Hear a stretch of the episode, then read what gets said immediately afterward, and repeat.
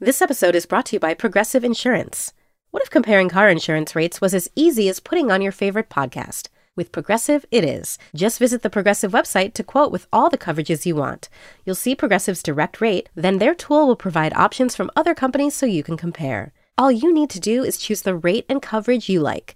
Quote today at progressive.com to join the over 28 million drivers who trust Progressive. Progressive Casualty Insurance Company and Affiliates. Comparison rates not available in all states or situations. Prices vary based on how you buy.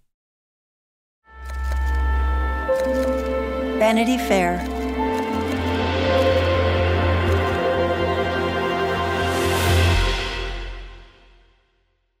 Hello and welcome to Little Gold Men, the award season podcast from Vanity Fair. I am delighted and proud to introduce him as Academy Award winner. And the Oscar goes to. And the Oscar goes to. The winner, it's a tie. And any little girl who's who's practicing their speech on the telly, you never know. Mom, I just want an Oscar.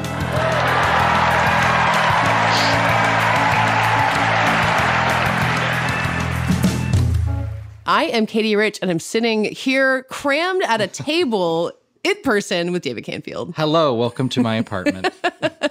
uh, David, we are together in person, which is very unusual because I'm in Los Angeles for our live podcast, which is happening tonight as you listen to this. If you're hearing it on Tuesday, we're very excited about it. Uh, but first, we have two interviews we want to share as Oscar voting wraps up. And first, we're going to hear your conversation with our table mate from the Critics' Choice Awards on Sunday night, Julianne Moore. I had a very busy uh, few days of running into Julianne Moore, um, which is is not a brag by any means, but she's, she's been she's been around, uh, and so have I, uh, and so that's kind of where we start off the conversation. Is uh, we had recorded just after the AFI Awards, where May December was honored. Um, and this is the first time in a while she's gotten to make the rounds with a Todd Haynes movie, uh, one she very clearly loves. Well, and something you were saying to me last night that I noticed, she was sitting next to Charles Melton at our table for May December, and she seems not quite protective over him, but kind of like, look, I've been down this road before. He's new to this. She seems to have a really interesting relationship with her co-star here, and I think you guys talked about this in this interview. Yeah, we talked about uh, exactly that. Um, she mentioned giving him some advice in terms of how to navigate this whole uh, circuit, and also kind of being in awe of him a little bit at, at how he's handled it, um, especially given that they were really thrown in mid-season after the strike. They started doing panels immediately. I met them as a group pretty quickly after it ended.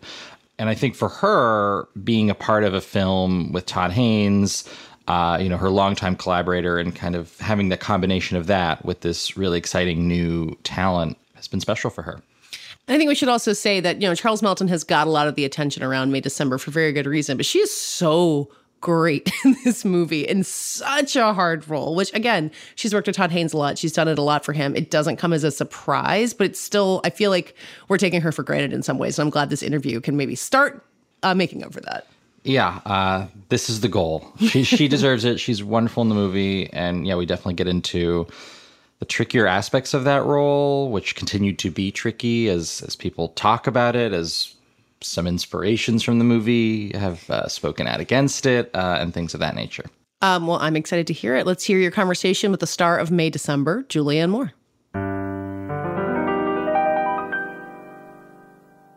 Well, Julianne Moore, thanks so much for being here. Uh, you and I saw each other just hours ago uh, because right. at the AFI Awards, it is that time of year. yep. Um, but I, I've been seeing you making the rounds with this film uh, in a way where you know it happens with films that are getting embraced to a degree, and that's always nice. Um, so I'm I'm curious, just so far these last few months, how you've experienced traveling with this movie, uh, a movie where you all guys you all seem very tightly knit on this crew.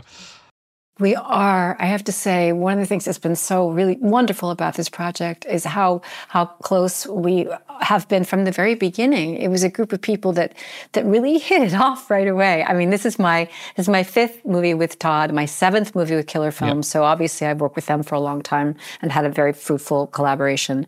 But this is my first time working with Natalie, um, who has just just completely, who's somebody I always admired, um, both personally and professionally, and she's really superseded all of my expectations. She's just such a wonderful, wonderful actor and a great human being. So we just it just sort of clicked. And Charles, who um, kind of came into this you know, without any of us knowing him or even his work, really has is also, as well as being supremely talented and really a revelation in this part, um, such a lovely person. So we just the nice thing has been that this is a movie that we we all really care about, but we all we get along, and it's nice to it's nice to have a little crowd to to hang around with. Yeah.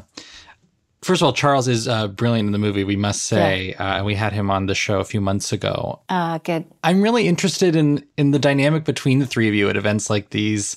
I'm curious if there's been any kind of mentorship and just what it is to walk into these rooms and be with you know these incredible uh, groups of people, um, or just sort of initiating him in in some way.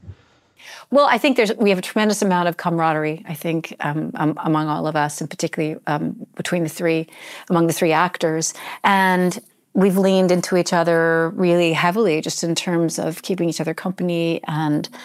Yeah, you know, just being together, offering friendship and support.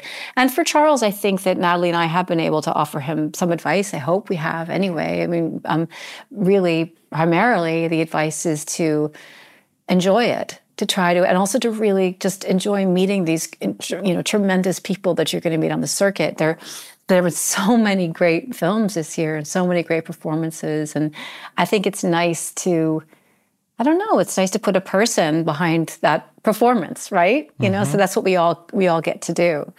It's been really nice. Yeah.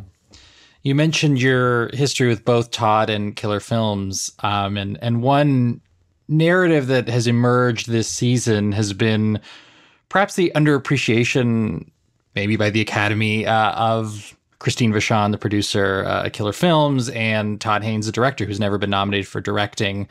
Um, right. I'm curious from your perspective as someone who's worked on these films over the years, and these are really daring films, films that have lasted. Um, why you think that maybe there is a moment now of looking at this body of work that these collaborators of yours over decades have created um, in a different way?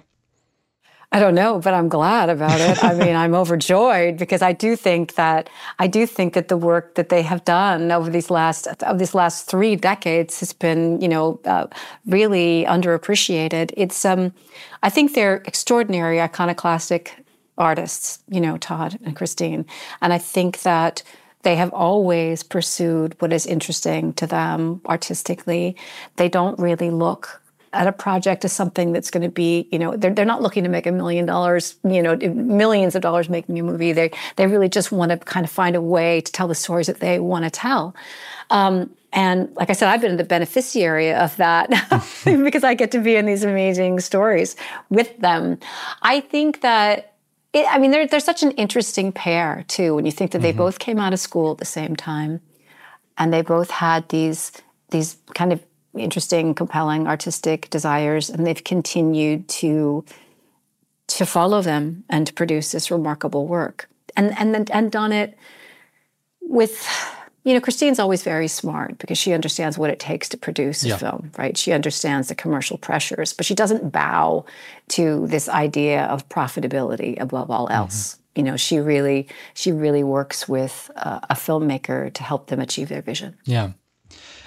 You, I believe, met Todd auditioning for Safe, your first movie together. Can you take me back to that moment and, and really how he initially struck you, how Christine initially struck you.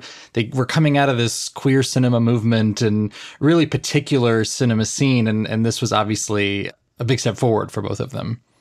Yeah. Oh my God. And we were all so young. I mean, we sort of make jokes about it now. And we look back, you know, um, all of us sort of acting like we knew what we were doing, but we were very, very Based new. on the film you did, it is a, it is a brilliant Thanks. movie. But I received the screenplay. I was actually working on a movie in Pittsburgh, Pennsylvania, with um, Peter Falk, Ellen Burstyn, who was here. She was honored today, today at AFI. Uh huh. That's right. Um, um, and DB Sweeney, mm. and it was like a family movie. And I received the script, and I was I'd never read anything like it in my life. I was so utterly compelled by it. It was so, so rigorous and, and so specific. And I felt like, I couldn't believe it was coming my way. And then I had an opportunity to audition for it. I was like, why isn't this cast? This should be cast with someone. And I flew home to New York to audition. And I was really sort of, I felt like it was very clear that what, that what I saw on the page, I really understood. But I also knew that if I was misinterpreting that, then I wasn't right for this particular filmmaker. Mm. You know, so I was really nervous, and it was a, kind of a hot summer day. And I remember I was I wanted to look kind of blank, so I wore like a white T-shirt and white jeans. and I tied my hair back, and I went in, and you know, there was Todd, and there was Christine, and um, it was all very was an office room with like lots of lots of filing cabinets and all this clutter everywhere. And Todd and I really didn't speak. You know, he's super, super friendly, but we didn't have a long conversation. And he had been told, unbeknownst to me, that I wouldn't read, oh, which wow. is so crazy. I know. So somebody had told him I wouldn't read. And I, I we, we started talking and I said, Do you want me to read this? And he was like, Yeah. So like I read one scene and he was like, Okay. I said, Do you want me to read another one? And I read that and he said, okay. And I said, you want me to read another one? And he said, okay. And I read mm-hmm. a third one. And then he said, okay. I said, okay, bye. and that was it. And and Todd said later that he and Christine looked at each other and said, that was Carol White, mm. which was kind of, I mean, for me, one of the most wonderful moments of my career, honestly, that that somehow I was able to interpret um, what I read, what he wrote, what, what I saw on the page. And I think that the, the nature of our collaboration has been that we have a similar sensibility. We are kind of, I don't know, I think, you know, we're, we're the same age. We, I think, grew up with the same kind of genres influencing us. Mm-hmm. And, but for, for one reason or another, it's, it really has been a, a thing where I, we can see each other. Hmm.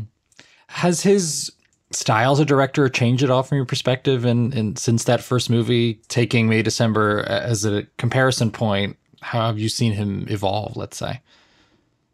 He's i want to say he was fully formed. I mean i really fair do. enough. Because the thing about todd and uh, is that he does so much work mm-hmm. so much preparation. He does a tremendous amount of research and certainly when he's written a screenplay himself he's done all of that work on it. But just in terms of of how he frames something, how he, you know, he storyboards everything himself. I, I feel like you, um, I can look at a shot, I can, you know, look through the the, the lens and sort of understand uh, his storytelling by the way he frames something. He's really, really specific. He's specific in his his camera moves and his choices and his editing choices and his musical choices and his and, and tone. You know, that stuff was all present you know, when we made Safe, and also, of mm-hmm. course, very present when we made May December.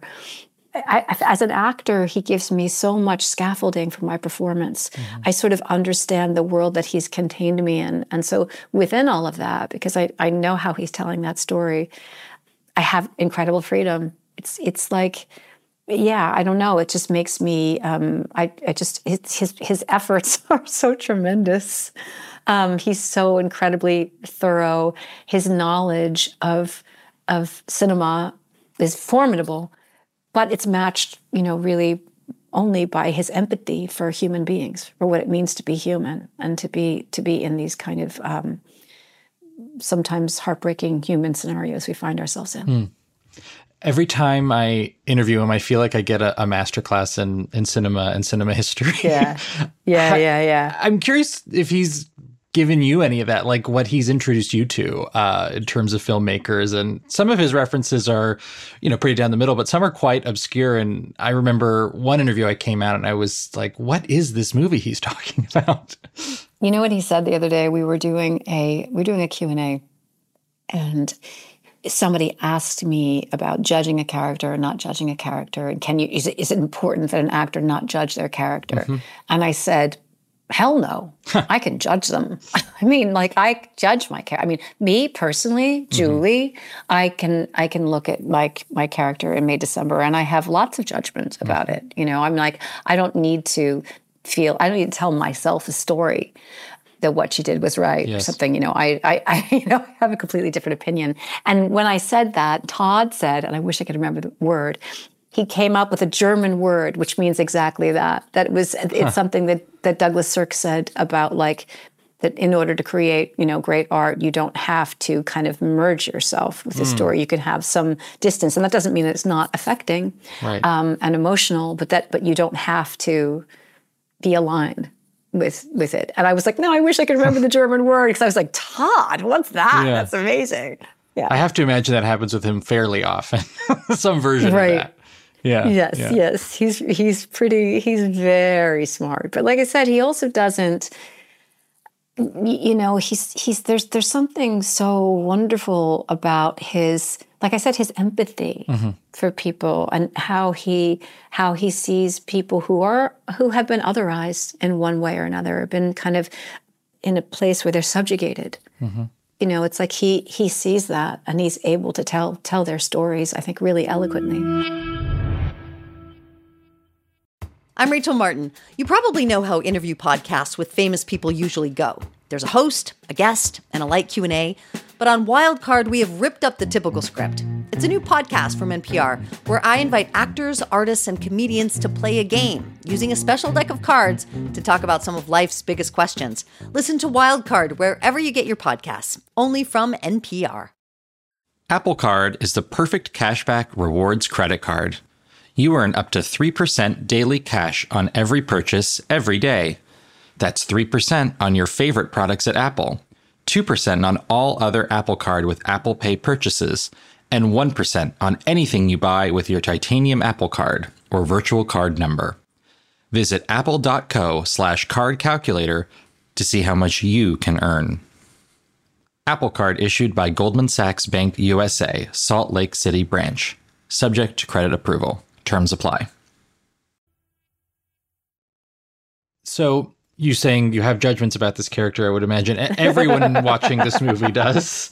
Uh, Yeah, I know the yeah. word you've used a lot in describing, you know, the the sort of impetus for telling the story or sort of this point in her life is, is transgression, uh, and and that she transgressed in a really public way, a really dramatic way. Um, Is there a way in which you think about transgression as an actor?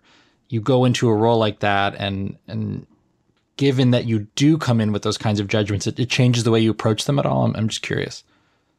No, because I think that you can hold two ideas at the same time. Mm-hmm. Do you know? I think that I think you can approach a character or a story holistically. That you can say, like, I'm, you know, how do I tell this story, and how do I represent this person from her point of view, which is what I'm doing Yes. as an actor.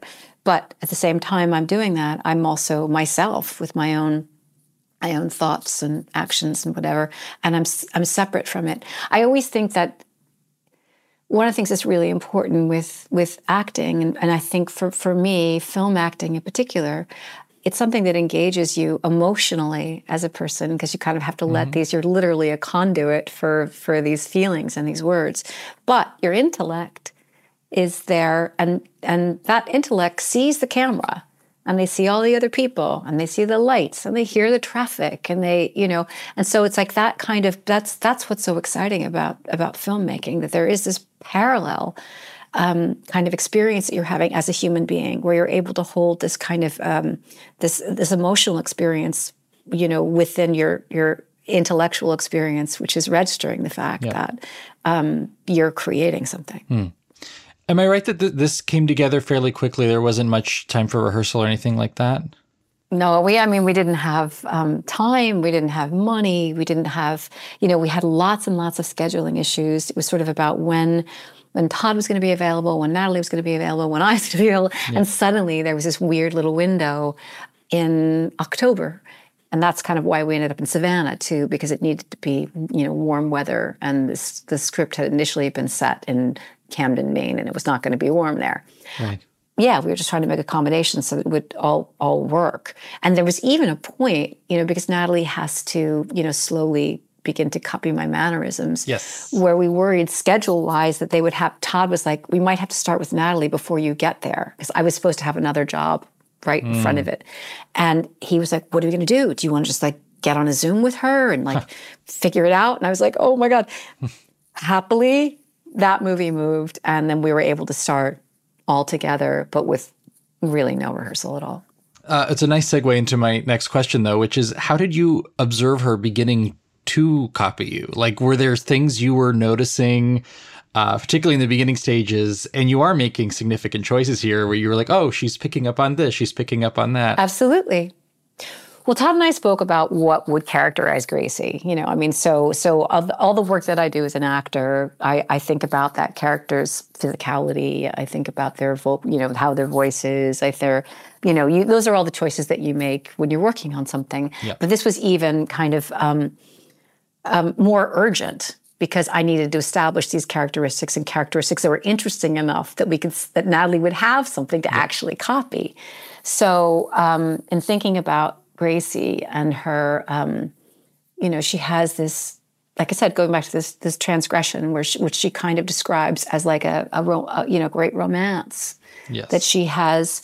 You know, she has met this person and they rescued her. You know, she's the princess that's been rescued by a prince. But of course, the reality is that he's a boy and she has to kind of elevate this boy to being a man. And she's, you know, she she subjugates herself to that narrative. You know, she's the princess and he's he's taking care of her. So there's a childlike quality um, with Gracie that remains, and of course, a hyper femininity to this princess kind of thing. So so there were gestures and things that I kind of created a way of moving. And and then I thought about I was kind of thinking about childlike speech. And Mhm. and of course something that we associate with kids is, is like maybe like a lisp, and Todd and I talked about that. And so those were the things that I kind of came in with and you know and worked with. And then Natalie brilliantly like I said in real time of course I can see what she's doing. You know, of course I can. Because she's, you know, I'm sitting in a chair with my legs crossed and my arms crossed, and Natalie's sitting in a chair the exact same way. And she's kind of copying my cadence. And but what she's doing, which is which is because, you know, Gracie is desperate for Elizabeth's approbation. She wants Elizabeth to tell the story the way Gracie wants it told. And so what Natalie is doing by copying her and and um, flattering her at Gracie's most composed, most feminine, you know, most presentational, most performative is is playing right into what Gracie wants. So Natalie was able to do that, make me feel good as a character, and also it was a lot of fun as an actor. Like I really, really enjoyed it. So she was able to do that, and then also I think kind of wonderfully and devilishly that when I actually saw the film, you realize kind of the finer things that she's copying, the things that that Gracie the character wouldn't want to see. Um, anyway, so it was intensely pleasurable to work with Natalie in this way, and I think that we kind of it was just like it was a wonderful partnership where we kind of built this this um, these women and their and Yeah. their behavior together. It's also so on the fly as you're describing because you didn't have that prep time. I wonder if that was maybe in, in hindsight a kind of a blessing.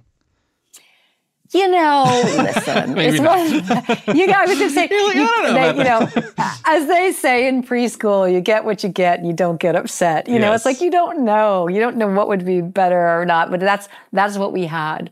But I do think that people on this movie were incredibly collaborative and kind and open and were people who take the work very seriously. They don't take themselves personally very seriously. So it felt easy. It felt great to do it together. Yes. Well, one reason I, I th- had that thought is um, one of the beauties of award season is you have lots of people coming together, and all of your kids are all right cast has been also Yes, out there. And I, I. I interviewed Annette Bening, and we had talked about the fact that you really had no rehearsal for that movie. Right, right. and and that's another case where I look at the dynamic between very different dynamic between two women in that movie, but again, I mean that's it is one of my favorite movies, and there's an incredible thanks. richness between the three of you, but especially the two of you Yeah. in that that relationship. Thank you. I think, I mean, also that's the nature of independent film. You don't have enough money, so you don't have enough time. You know, that's really what money equals time.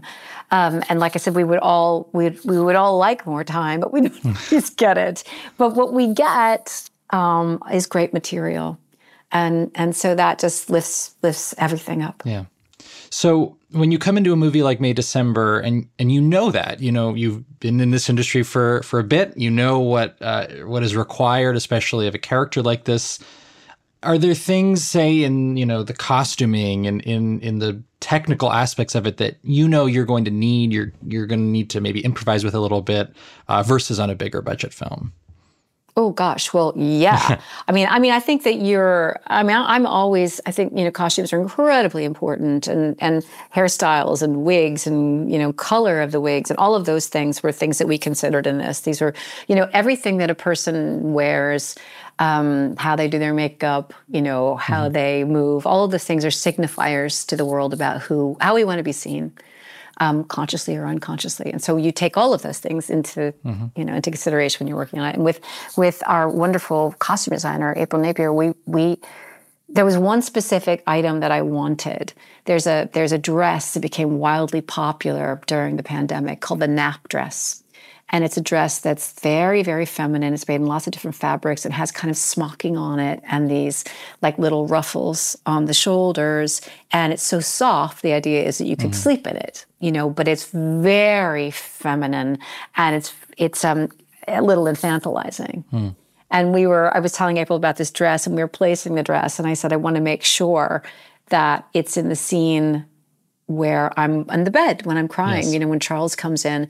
And in order to do that, it has to be in the makeup scene with Natalie before. Like, so that dress ends up playing in in like three scenes in a row. Um, and very we, we we placed very specifically because of the physical actions of lying in the bed and moving around and also being in that scene with Natalie and having those like little ruffles kind of being really prevalent, you know, mm-hmm. while I'm doing her makeup. Well.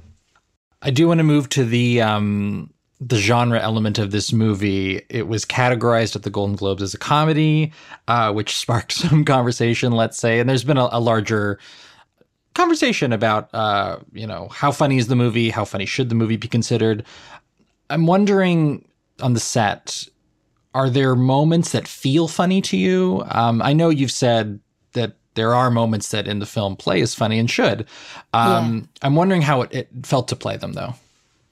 Well, you know, Charles has said this that you know you're never you're even I think when you're playing uh, maybe an out and out comedy, you can't, you know, the stakes are stakes are high. Yep. You know, people when people are communicating to one another, you know, you have to make sure the stakes are high. That's and that's only that's that's the way in comedy you you, you ensure that it will be funny, right? Mm-hmm. Is to make people mean it. I, I think we weren't we were not playing it with an eye toward that. There are some lines like there's there, you know one of my lines that one of my favorites is you try going through life without a scale, see how that goes, yes. which I think is a really funny line. But of course she's not intending it yeah. that way. She's she's dead serious mm-hmm. about it, you know, about like the the, the cultural um, imprisonment of of of weight and, and and women, you know. So, but it ends up being a funny line. She is devastated at the thought that there may not be enough hot dogs. She takes it very seriously. Right.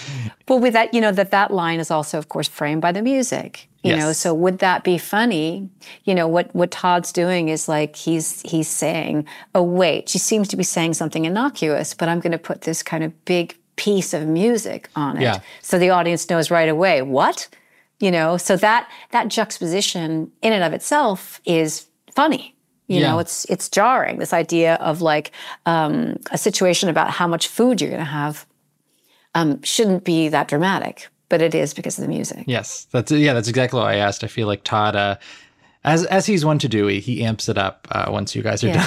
done. yeah. Um, the element. Um, this is obviously an original story, uh, original script. Um, right. The overlap with the Mary Kay Letourneau case is something that has been interesting to me. Uh, there was a clip going around of her in an interview uh, with dialogue that is actually in the film. Uh, it's the "Who's the boss? Who was the boss?" scene. It's just applied mm-hmm. in a different context. Um, I know you've talked a lot about this being original and, and not based on that, but I am wondering right. if there were elements of that story that you did pay attention to in the creation of this character. Listen, you know, Samy Burch has has spoken about this. This was very much, you know, that that Letourneau case was very much an inspiration for this screenplay. You know, Samy grew up in the 90s, sort of the heyday of tabloid culture when you had Monica Lewinsky and Mary Kay Letourneau and O.J. Simpson, um, and this kind of the storytelling, this kind of um, rabid, um, dramatic, you know, what's going to happen next kind of story. So I think she was responding to that. So yeah, I mean, we did use it as inspiration, but I think we had to be very clear that this was mm-hmm. this is a fictional creation of something that was similar. But I I wouldn't dare say that this is based on those people. I mean, it's just not. It's mm-hmm. like we. Um, I think we all respond. I think in art, you know, you see these you know, Tom Wolfe was somebody who was famous for for writing fictional stories mm-hmm. that sometimes felt reminiscent of um, something that had happened in the news, you know, or in society culture or something. So, so I think that there is a tradition of people being inspired by stuff that you know that's happened in real life, but but no, and also we don't know. I, I mean, I think what's interesting about this story is that Todd is playing with you know narrative who gets to tell the story? How has a story been told? Who told it? Why? Is it the truth? Who knows the truth? Nobody knows the truth of what happened in anything except the people that were there. But what's interesting about tabloids is that they people just keep putting a lens on it and telling a story in order to generate money. Hmm. Um, given the intensity of of this role. Um, I mentioned the comedy, but your character especially has really intensely emotional scenes. How easy is it for you to kind of turn that on and off? You are kind of an iconic crier of the screen, uh, and this film is no exception. But I, am wondering at this point, having done that a few times, and this is a very uh, different kind of character, like what it looks like for you between takes. You know, it's so interesting. I mean, obviously, uh, for like I'm like any. I mean, I don't know. Maybe some actors don't have anxiety about this, but whenever I feel like I have to produce something that's emotional, I always have some anxiety about it. I'm like, oh, you know, is it gonna? Yeah. Uh, will I be able to deliver that? Can I deliver that at that moment? Is it going to work? Um, but but the thing that I've learned after all of these years that what really works for me is being relaxed is being with in a situation where I um, feel comfortable with my surroundings. I feel comfortable with the choices that I've made. I trust my collaborators, and I'm able to feel kind of free enough to to breathe and you know let it happen. Mm-hmm. That sounds very actory, but um, but there's something you know you have to do. I always say you need to do the work. You need to do the preparation. Um, in, in film in order to let the emotion happen to you on camera because that's the beauty of of film work is that it could even happen to you for the first time, but you want to make sure it happens on camera yeah. because you want the camera to capture it, you know? And that's what's kind of great. Sometimes you don't even know. Like like the, when we did the scene with the cake thing, I I just had a sense that that she was going to cry much more than was on the page because um, mm-hmm. there was an earlier scene where she cries, and I wanted that one to be smaller, and this one I wanted to be kind of like huge because mm-hmm. it's the middle of the movie.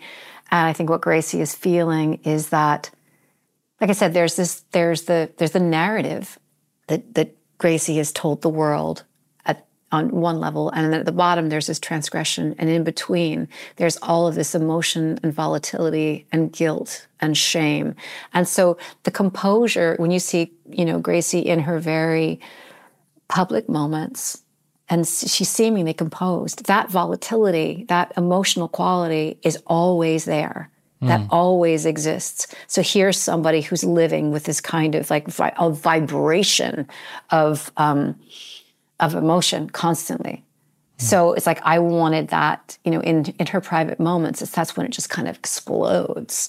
So it ended up being um, very hysterical because that's also, you know, that's what Joe has been dealing with his entire life. Is like, how does he care? He's having to care for this adult woman who's who's got this kind of huge amount of emotion yeah. and need. Need. She's very needy. So now we're going to hear the conversation I had with Jada Yuan, who is not an actor or a Hollywood person at all, but a journalist just like us. She works at the Washington Post. And she's also the author of Unleashing Oppenheimer, which is the official behind the scenes book for the film Oppenheimer. Jada has a really interesting personal connection to Oppenheimer. Her grandmother worked on the Manhattan Project. She grew up in Los Alamos, kind of surrounded by the legacy of all the work that you see in the film. Um, and she had a really interesting personal connection to the story before diving into it for writing this book. And one of the things that I thought was fascinating reading the book and talking to Jada about it was talking about the visual effects in Oppenheimer, which did not make the Oscar shortlist for visual effects, which kind of blows my mind, but won the visual effects award at the Critics' Choice Awards that we were at, David, um, which I thought was a really worthy way of recognizing part of the film that feels like it's been under discussed, even though we've been talking about it for so many months. Yeah, I think it's it's a good movie to finish the first round of voting with because it is the front runner mm-hmm. and it, it's winning in a lot of areas. And to your point, it seems to reveal itself in a new way in terms of what makes it so exceptional um, with every passing award. Yeah. Um, yeah, I had a great time talking to Jada about it. Her book also is a great way to get into it. Um, so let's hear my conversation with the author of Unleashing Oppenheimer, Jada Yuan.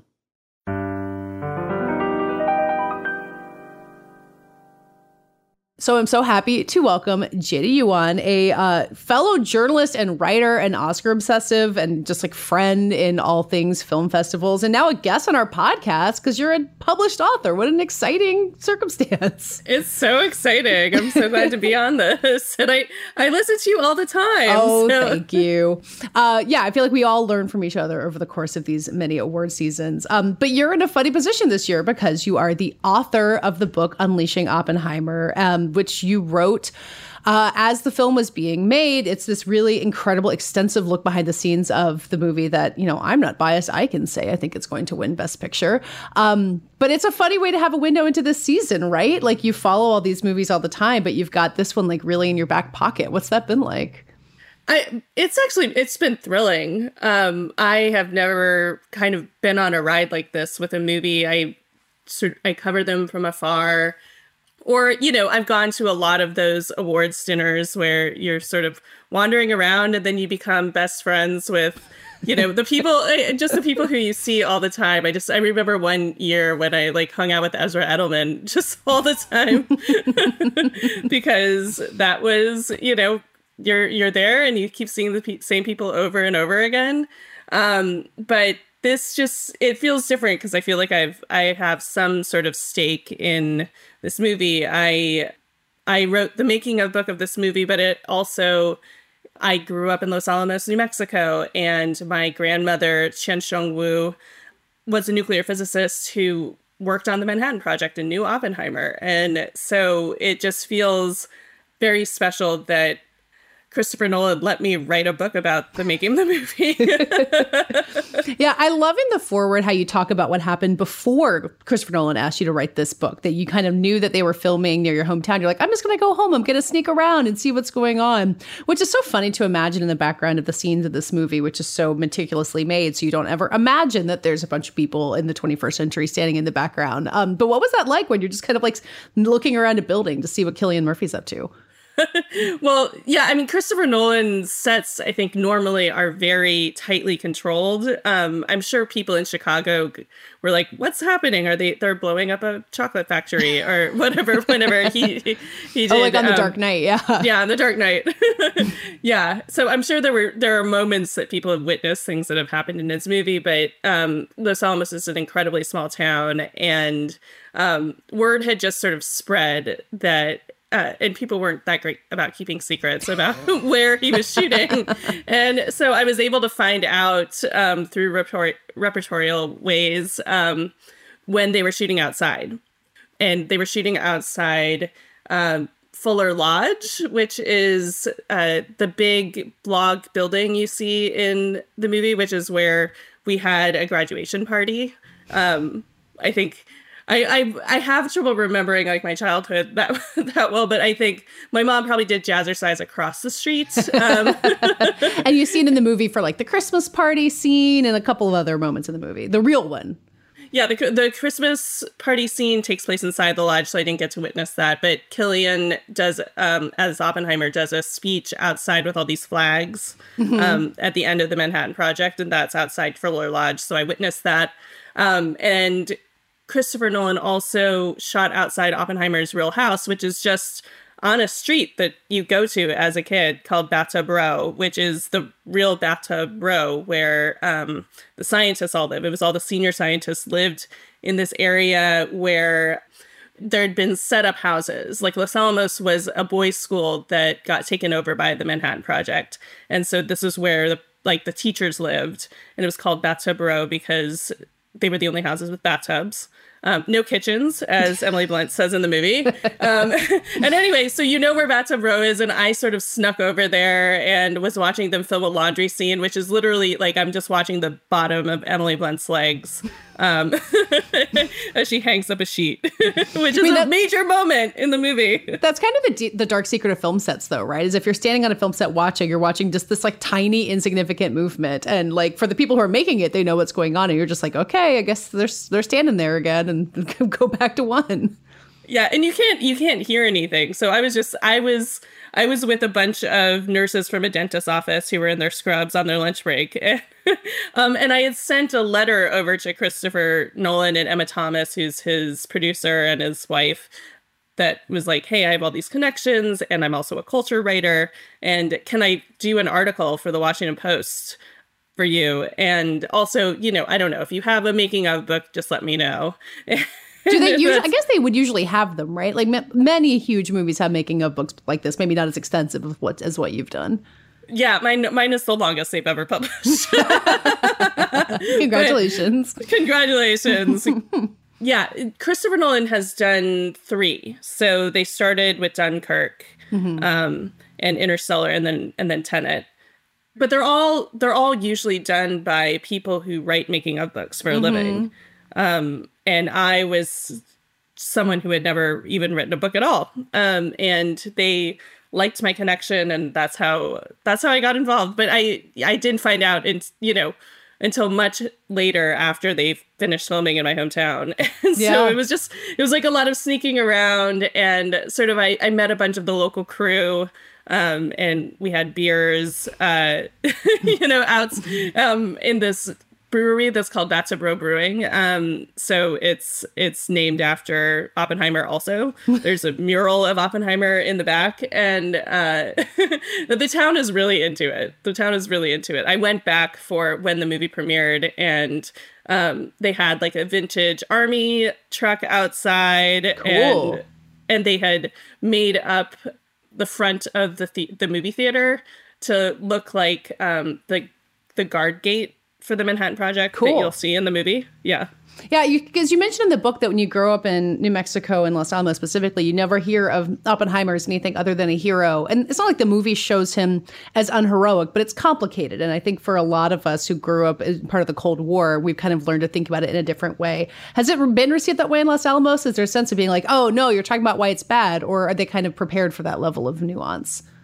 Um, that's difficult. I I think that the the town is still proud of his accomplishments and it exists because he went there. Yeah. It exists because he as a child went to Los Alamos and loved it so much and then and then he said he ruined it and he felt really bad about it. but um so I think it's it's it's less complicated for the people who live there. I think that they're proud of the history. I think um, I lived there until I was six years old, and I grew up in the valley. And my parents are. My dad doesn't really talk about politics. He's also a nuclear physicist, but um, I think that we all have a more complicated relationship with that legacy. Um, yeah, and sort of wondering, you know, what would have happened if we hadn't done this thing that killed hundreds of thousands of people. It was really horrible. Yeah, but I also think the film gives you a lot to be proud of if you live in Los Alamos, right? Like it's it, it, it does such an incredible job of celebrating this massive accomplishment while also reckoning with what came out of it, and that both of those mm-hmm. things can be true, um, which I think is what makes it really special. Yeah, and I, I think that the film does a good job of of letting you know their mindset back in in the time, which mm-hmm. was that was that someone was going to use this technology, and they were really hoping it wasn't Hitler first.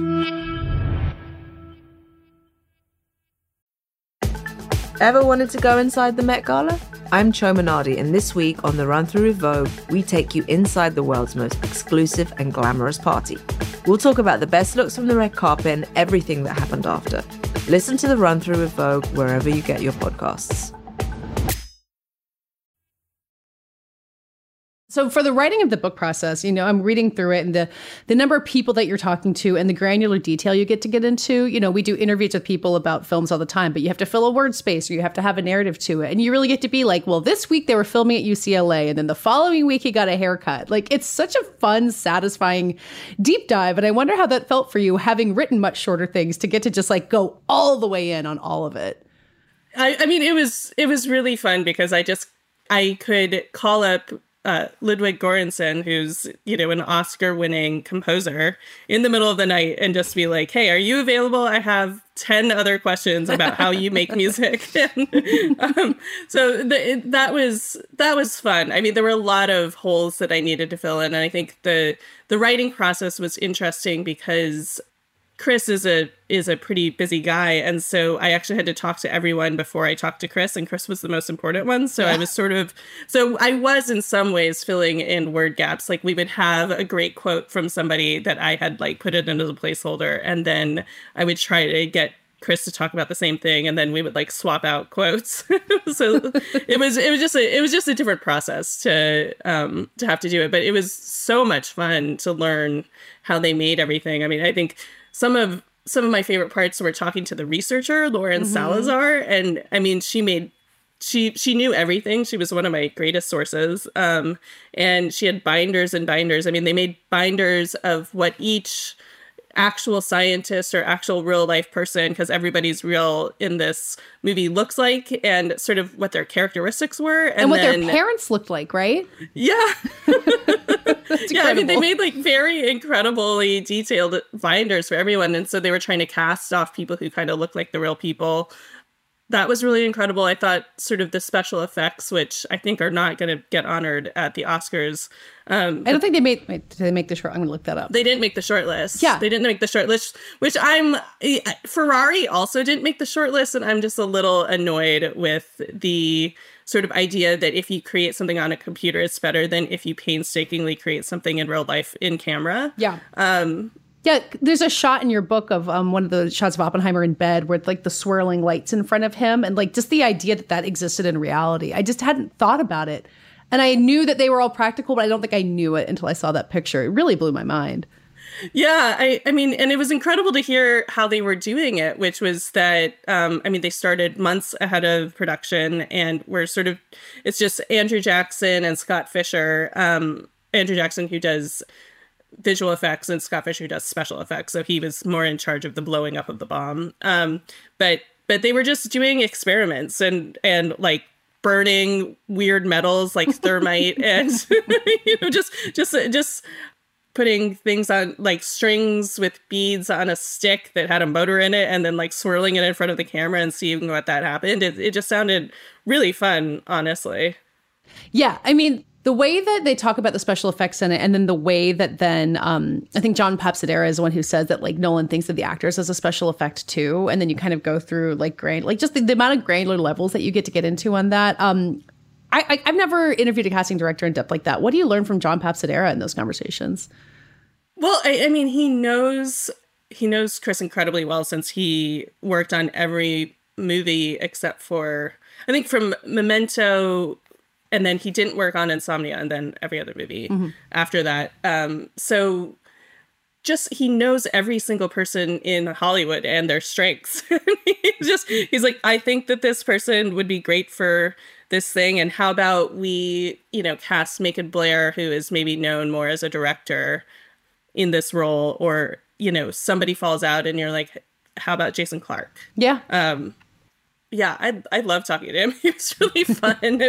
but he's he's actually thinking not just about how, what a person looks like, but about essences and mm-hmm. also groupings of people. So mm-hmm. I mean, they were they like they very meticulously cast like all the different terrible white guys on that panel to be like very different looking terrible white guys.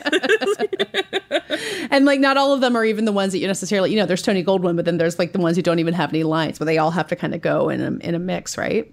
Yeah, no, and they're all incredibly carefully selected so that that panel looks like in a particular way on screen and and he knows that the guy on the right hand side of the screen is going to nod in Mhm. a particular way yeah. And he also made it sound like Nolan watches a ton of stuff too. You know, obviously it's his the casting director's job to know all this, but you know, he had a story about like meeting David Krumholtz on the set of Numbers. that Krumholtz told me when I interviewed him. Like he's paying attention in a way that is hard to imagine for someone who is as busy, like you say he is. Well, I, th- I think that Chris consumes a lot of pop culture and a lot of art, um, and he takes notes in his head. I, I mean, that's how he met Ludwig Göransson. Was that he knows Ryan Coogler, and Ryan Coogler invi- invited him to a Black Panther screening, and he thought, "Oh, who's who did that music?" And he Yeah. just sort of kept it in his head. Um, he's like, maybe I want to cast that guy sometime. Yeah. Or, you know, maybe I want to work with that guy sometime. It's our job to keep track of what everyone's doing in the business, and it doesn't feel fair when people who are making movies are also doing it. Give us some space here. yeah when they're, when they're the biggest people in the movie business Yeah, uh, exactly. Christopher nolan you have a lot of jobs Exactly. um, the other part of the book that was so eye opening to me is Ruth DeJong. Is that how you say her name? DeJong, the production designer. Um, just talking about like what they had and what they didn't have. Like you think of this movie as being kind of like limitless in terms of what they're capable of, but she's like, we were running out of money and we had to build this thing small and we had to like improvise. Like I. I thought I knew a lot about how movies are made, but I was kind of astonished by what she had to scrap for to make possible for this movie. Yeah i think that um i mean so so what you're talking about is that they thought they had a 20 million dollars to recreate 1940s los alamos on a mesa somewhere and then it turned out that they had three. Um and Not and- nothing, but still. not nothing. Definitely not nothing. Um but i found that really interesting because i think that you know my understanding was that that christopher nolan gave universal a number and was like we're going to come in under this number and if i come in under this number and i come under under this time which is like one minute less than three hours like like we you know he can sort of do this unfettered and I, I there's a there's a great book by tom Shone called the nolan variations which i don't know if you've read but mm-hmm. it's it sort of talks about his process throughout. It's sort of the most extensive interviews he's done and i think that that was something that he learned was that was that if you can keep things tight and on a budget then you actually have much more creative freedom than if you're someone who starts going over budget then you start getting a lot more like oversight Mhm. um but yeah, so with the Los Alamos set, uh, it just sounded really funny. It was just that that they're like, okay, so we can't shoot here, and you know, we can't do this location um, that you wanted. Sorry, we're gonna have to like, you know, create Washington D.C. in Santa Fe um, because we get better tax credits for actors' salaries. Yeah. Var- various other things. But um, they made a white um, model. Chris likes working with actual physical models rather than digital recreations of like what the set's going to look like. So they were building this model out of foam board and pencil and exacto knives and all this stuff and and then you know they got the news that they had to cut the budget by a significant amount and we're just throwing buildings off of this model. And like one one person referred to it as a graveyard of buildings that were under the table. They're like okay so i guess we don't need that building. We don't need that building. And then and then they had to sort of also discard walls and other things to just do a forced perspective so that it just it looks fine to the eye but but that they're not building floors and you just like open a door and you walk into a dirt uh, room I think the part that blew my mind that I never would have thought of is the train that they built in like some basement somewhere, like on some tires, and like Nolan himself is like shaking the train box as they're filming. Like, what a magic trick they pull off for things like that.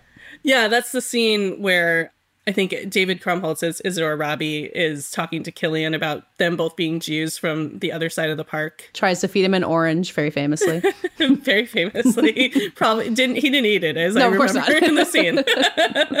yeah, I think did you when you I I think it was in your your Emily Blunt interview where she's like they just lived on cigarettes and martinis. That was well, that's an American Prometheus too, right? Where it like kind of makes you want a martini, but also like worry about them and they're Well, I mean, they just I, they he died quite young of terrible lung cancer, and um, I did learn that Oppenheimer. I mean, the the props uh, the props master Guillaume Deloche. He had done a lot of research on Oppenheimer, and he he said that. Um, his fingers were so yellow from smoking, like they just never unstained. They were Oh, always God. yellow. And then also, he smoked like 200 cigarettes a day, like some insane number, and that he never even had to light a match ever because he, just did would to just light a cigarette with another cigarette. Um, but that was the, the that was in the days. Yep, that where was, that was the time. Um, Yeah. So for writing about movies you're going to do after this, like now that you have seen this much behind the curtain, like how has it changed the way you think about movies? Do you now just consider it a miracle that any movie is ever made? Because that's kind of how I feel reading your book.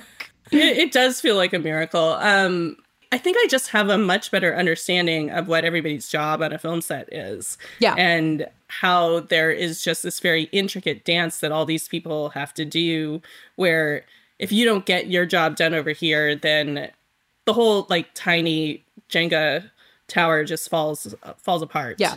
Um I found it was really different. I wrote a piece about Ferrari and how they put this the racing scenes together and I I felt like I had just a much better understanding of what everybody's job on a film set is. Yeah. I now I want to like spend more time on film sets. I'm like, how do we write about these movies and we don't spend enough time Mhm. on the sets? Um, I think I've also become friendlier with some actors, which I thought was not, you know, in the past I've kept like a really professional distance and I've spent more time with them and I'm like, wow, this is a really different personality type than in terms of like like that I am sort of retreating and I, you know, like to write I like to observe. And yeah, so I was really lucky that that I threw this really spontaneous New York book launch at a friend's house and I had met some of the actors. I met Krumholtz and Olli Haaskivi um, on the strike line uh, for Mhm. when in the summer, and we had kept in touch. And I invited them to this thing, thinking they would never show up at my friend's house in Brooklyn, and they showed up. and they showed up, and they were willing to like talk to the crowd. And then, and then my friend who writes at Page Six wanted to write about the thing, and I was so nervous about telling these guys. I was like, "Oh my god!" Oh, oh, like the so media is here. Or no, I mean, she wasn't even there. She just wanted to write about it afterwards. But I was like, you know, they came in good faith, and they they don't, you know, I I don't want to blow up their spot that they came, and um and they were like, yeah, of course, which was which is just like, oh yeah, like your job is putting yourself in front of cameras and making people happy Yeah. and sort of sharing all of yourself and it's not a problem for you whatsoever whereas like for me just in my writing um getting to the point where i was like willing to like say like put myself in first person sometimes in pieces was like Yeah. a big was a big leap What also feels like a lot of those guys are like, yeah, this is maybe the best movie I'll ever make. Like I may as well like be as visible for it as I can be as long as possible. Like I feel like I do the same thing. Yeah, yeah, and they're they're just utterly delighted to have done it. Um, I mean, they're all just Nolan fanboys, and they have this Oppenhomies group text, which is now famous, um, that Jack Quaid started because he got stranded in Los Alamos. Um, he went to he went to the grocery store and couldn't get an Uber back, and so had to steal a shopping cart and was like driving it along, and he started a text chain because he was like, "Someone come pick does me up." anyone have a car?" So maybe by the end of this ride, they'll invite you onto the Oppenhomies group text. You can only um, be so lucky. Oh, I I think that that is a very long way off. That does it for today's show. The next time you hear us, it will be our live show from Los Angeles with Lily Gladstone and Jacqueline West and Julie O'Keefe, the costume designers of Killers of the Flower Moon. We're really excited about it. We're excited for you to listen, even if you are not there in person.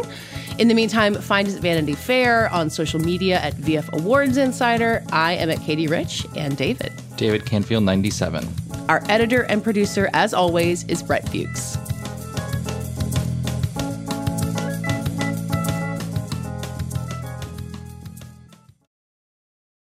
I'm Chris Murphy. I'm Richard Lawson. And I'm Hillary Busis. We are from Vanity Fair's Still Watching podcast. Next up, we're watching the new HBO show, The Regime. Madam Chancellor, let's keep the gloves on. This is not a confrontation. We're just saying what's true. Academy Award winner Kate Winslet is our chancellor as she leads a faux European autocracy in turmoil. We'll be watching week by week as the regime unravels. And we'll be talking to the stars along the way. New episodes of Still Watching will drop every Sunday after the regime airs.